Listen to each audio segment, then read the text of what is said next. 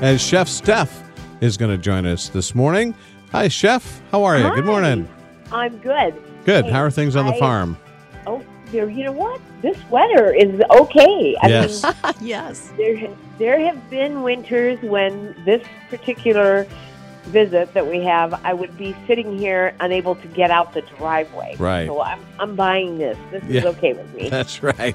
So, chef, usually you, you have to finish your soup before you get to the cake. So, you want to start with the soup? Well, okay, so I thought since it is soup weather, and I, you know what, soup is therapy for me. Mhm. I like to stand there and dice vegetables and get them all in the pot and start stirring it up.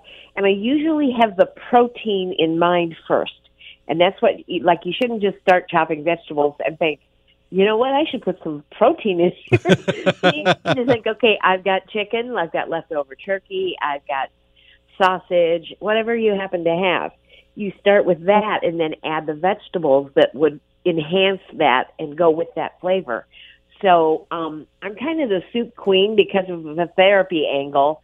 I love to dice vegetables. It also keeps me in practice with my knife skills. There you go. So here's a little tip. Now that groceries are so very expensive, I don't want to waste one thing in that produce drawer. Mm-hmm. So I get in when I come home from the store with a bag of produce. I wash it. If I don't have time right then, I put it in the fridge. But the very next moment that I have a few minutes, I go ahead and dice it all up and have like a bag of celery, a bag of onions, a bag of carrots, a bag of maybe peppers, red and yellow and orange bell peppers, Mm-hmm. and I put them in the freezer, and that's my soup starter. Oh, there you go. Great. Yeah, if you get home from work and you think, "Oh, I'd like to make a whatever casserole soup," doesn't matter. All that dicing is done for you, and also that means you won't reach in the produce drawer and pull out some sort of biology project. right. Which has I don't happened. shame anybody. I have done that lots Yeah. of times. That's for sure. What is this, and when did it get in there? That's and a- some of it, yeah, some of it basically is old enough to crawl out. So I decided I don't want to waste a single vegetable, so I am putting it all in soup starter bags or casserole starter bags, Mm-hmm. and it's really helpful. Um, okay, so over the Christmas holiday, I started thinking about things that we could do this month, um, and it's you know Easter's early this year, earlier than past couple of years. So um, I'm getting ready for Mardi Gras, and I gave you the recipe and a picture of king cake. Yes. And um, you remember how crazy I am about puff pastry. I mean, I love the stuff. I think, it's- you know, between butter and puff pastry, my freezer and refrigerator are overstocked on those two items. Sure. In, in fact, there are probably people out there thinking, you know, I could, I could, I ran out of puff pastry. I know Stephanie's got four or five. and I was teaching yesterday. I teaching a class yesterday, and I was making this king cake. And um, I also want everybody to know that if you get the puff pastry that's in the freezer section Mm-hmm. of your Walmart or Sullivan's or Fareway, anyway, and I'm sure Wal, I'm sure Hy-Vee too. But you um, go in the freezer section where the frozen like um, roll dough and stuff like that is. That's Yeah. where you're going to find these packages. Okay. There's two kinds of puff pastry. There's the little round shells, which are fun. They're cut out, and you bake them, and then you put like chicken pot pie filling in them, Okay. or something. Okay, right. but this is the sheets. Mm-hmm. So you take the sheets out, you slack. We call it slacking them out, which is basically a semi-thawed condition. You want it to still be very cold, but easy to work with. Okay. So I usually get that out of the freezer and keep it in the refrigerator um, until I'm ready to work with it. And then if you're working with it and it starts getting really soft and sticky, you need to put it back in and get it cold again because what we're doing is we're relying on the butter Okay. to raise up. The steam in the butter is going to raise up this puff pastry and it gets like double the size that it is or maybe even more. And so this king cake is a real um classic one from new orleans. And it's three layers of puff pastry and then between the the two layers is a layer of almond frangipane, which mm. is basically almond flour or ground almonds, um, sugar, butter, and egg, and a little bit of almond extract to hype up the almond flavor. And then mm. you you put that. good. What do you think, Deb? I hear you. Oh. I'm still really getting good. mine. Hang on, I got to get a mm. bite. well, I'll tell you what. This one, and this is what normally people have a little um, china or porcelain baby that they put in the cake when you're down in New Orleans. But around here, if you buy one, you're going to get it like Hy-Vee or one of those stores. They're they're going to have like a, a coin or something plastic, and that's because it's already baked. But whatever you do, don't put the plastic baby or the plastic coin in there and then bake it at 440 Oh degrees. my, no. Yeah. Yeah, because otherwise you're going to be going, uh oh, the baby got melted. And The coin is You all smell over my- something? yeah. Yesterday, I was in, informing the class that the person who finds the baby has to either make the gumbo or be in charge of the Mardi Gras meal the next year, or be rushed to the dentist to fix their teeth. So you have that going. You can make make it family fun. Like who gets to go to the dentist next? yeah, right. We haven't used our Anyway. all deductible yet. Go ahead. Yeah, but anyway, we're going back to the soup thing. Let's Yeah. talk about gumbo, which goes with king cake because mm-hmm. it's from mm. New Orleans. There. Okay, so gumbo and many soups are thickened with a roux, Right. and that is usually a dark roux. You start with like oil, like Crisco oil, and flour, and you just stir it and stir it and stir it, and you're going to think, is she trying to make me work out my right arm and then you're going to think, oh, here it goes. And it starts turning first blonde. They call that a blonde roux when it's kind of a, a yellow. And then it's going to turn um, almost a caramel color, and that's a light roux. But when you get it all the way to Hershey Bar Brown, it's a dark roux. And that is great. And you can make that up ahead of time, put it in a Tupperware um, or, you know, like a, a Ziploc bag Yeah. in the freezer, and then you just break off a chunk and use it to thicken a, a soup or, or a Oh, stew. that's a good idea. It has a very, very deep, lovely flavor.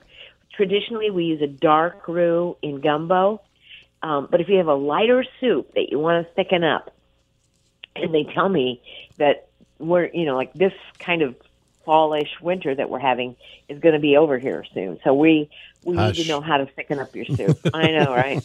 But um, anyway, there's a really good trick that we use in the restaurant business a lot, and it used to be a, it used to be a secret, but now I see that like um, Gordon Ramsay and a couple of other people have put it on their websites. You use instant potato flakes on any of the creamy soups. So, like, I make one that everybody likes around here. It's sweet corn chowder, um, sometimes with shrimp, sometimes with you know other seafood, sometimes just sweet corn. Um, so I thicken that. I cook the onions, the celery, the carrots in a little bit of butter, and then I add the sweet corn. The I usually use frozen bagged sweet corn, and I just put that in there, and then you stir that around, and you add maybe vegetable broth, and it's a lovely soup. You're cooking it just till until the corn and everything is tender. Then you start thickening it with about a tablespoon at a time of instant potato flakes. And um, the good news about that is, it if you sprinkle it over the top, it doesn't worry you with like lumps, and you can decide how thick you want that soup. So if it, if you're going to serve it, for example, on a in a bread bowl, let's say, then you're going to need it to be pretty thick so it doesn't run right out the bottom. Right. So you keep adding it until you get the consistency that you want. It doesn't add any new flavor if you use the plain ones. If you use the cheesy ones or Sure. whatever, they've got all these weird flavors now. But don't don't use that unless you're really going for a cheesy soup. Um, just use the plain instant potato flakes a tablespoon at a time.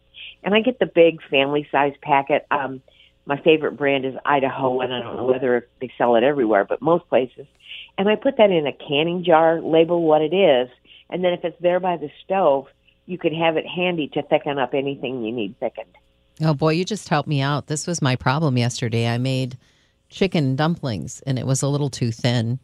Yeah. And so. I did look it up online, and uh, but I'm going to use your suggestion. I'm going to get some of that instant potatoes like that. It's a great idea. Yeah. Well, what, most times people like they start out using flour, and there's really two problems with that. It wants to clump up Yep. and stick together, and so you're going to have some lumps. You got to chase that around the the pot, Yeah. and then otherwise, if you um, use flour, sometimes it, if it doesn't cook long enough, like if you just thicken the soup and then boom, put it in a bowl and serve it to people, it's going to taste a little bit like that first grade paste that you had. In school. yes. Yes, yeah, that's uncooked- good. Yeah, uncooked flour, not cool. So Yeah, it well, has that's to be good. cooked. But anyway, if you're going to celebrate um, Mardi Gras, you should look up a good recipe for gumbo, and I can recommend the one I have on M- on MR Distilling. Okay. Um, but you can get a good gumbo going, and that gives you time to monkey with the puff pastry. The cool thing about that is if you make the almond paste, um, you're going to go to the bakery aisle at, at the store, and there's going to be alternate flours for people who don't do gluten. Right. And almond flour or almond ground almonds is going to be there.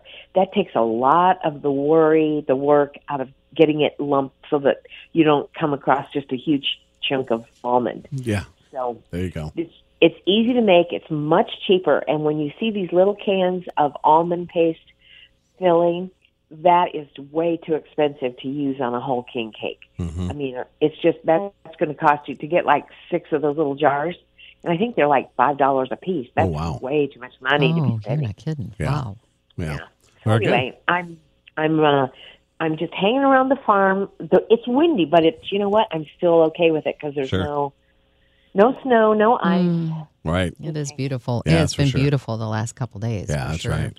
Well, Well, we yeah. yeah, well, we appreciate it, and thanks for the tip and for the for the good treat. I Yes. appreciate that, which uh, uh, we're going to continue to enjoy uh, here in just a minute. Okay, well then we got to have everybody get in touch with me. Um, so many of your listeners are asking questions on my um, on my page on Facebook. So you you know get yourself a, a, a contact for me, yes. and then if you have questions with especially with the recipe that we've been talking about, just email me or private message me on that place, and we will get Jeff figured out. Okay. Aw, so, thanks. Yeah, so just text the word chef to our phone number, 800 221 9356, and we'll send you all of uh, Stephanie's contact information about cookbooks and teaching classes and everything else. Uh, so just text the word chef to 800 221 9356. Stephanie, thank you. Appreciate it. Thank you, guys. It's good to talk to you, and I'll uh, probably see you in a bit. Yep, catch you up next month.